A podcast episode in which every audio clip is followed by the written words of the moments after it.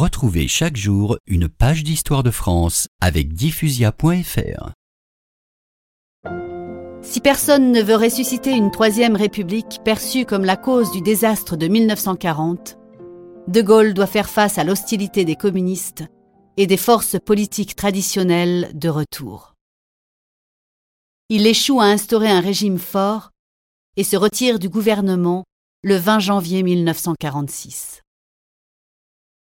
Une nouvelle constitution qui fonde la quatrième république est alors approuvée par référendum au mois d'octobre de la même année.